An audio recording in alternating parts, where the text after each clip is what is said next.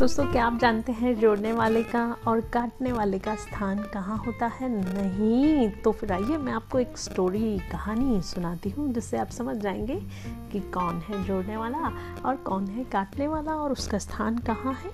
एक दिन स्कूल की छुट्टी होने के बाद एक दर्जी का बेटा अपने पापा की दुकान पर चला गया और वहाँ ध्यान से अपने पापा को काम करते हुए देखने लगा।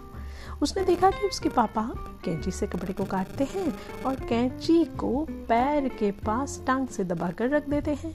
फिर सुई से उसको सीते हैं और सीने के बाद सुई को अपनी टोपी पर लगा देते हैं।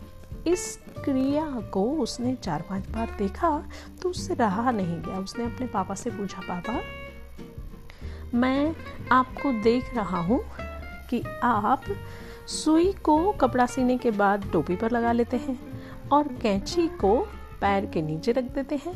ऐसा क्यों?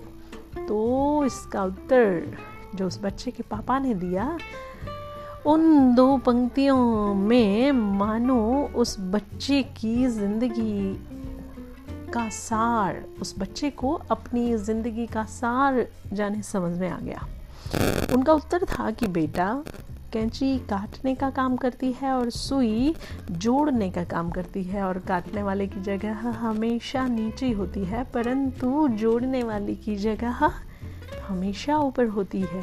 यही कारण है कि मैं सुई को टोपी पर लगाता हूँ और आप समझ गए होंगे, कैंची को वह कहाँ रखता था? पैर के नीचे।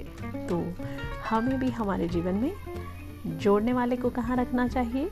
और उसका स्थान कहाँ होना चाहिए, आप बहुत अच्छी तरह समझ गए होंगे। ओके दोस्तों, मिलते हैं अगली कहानी में। Tata take care bye see you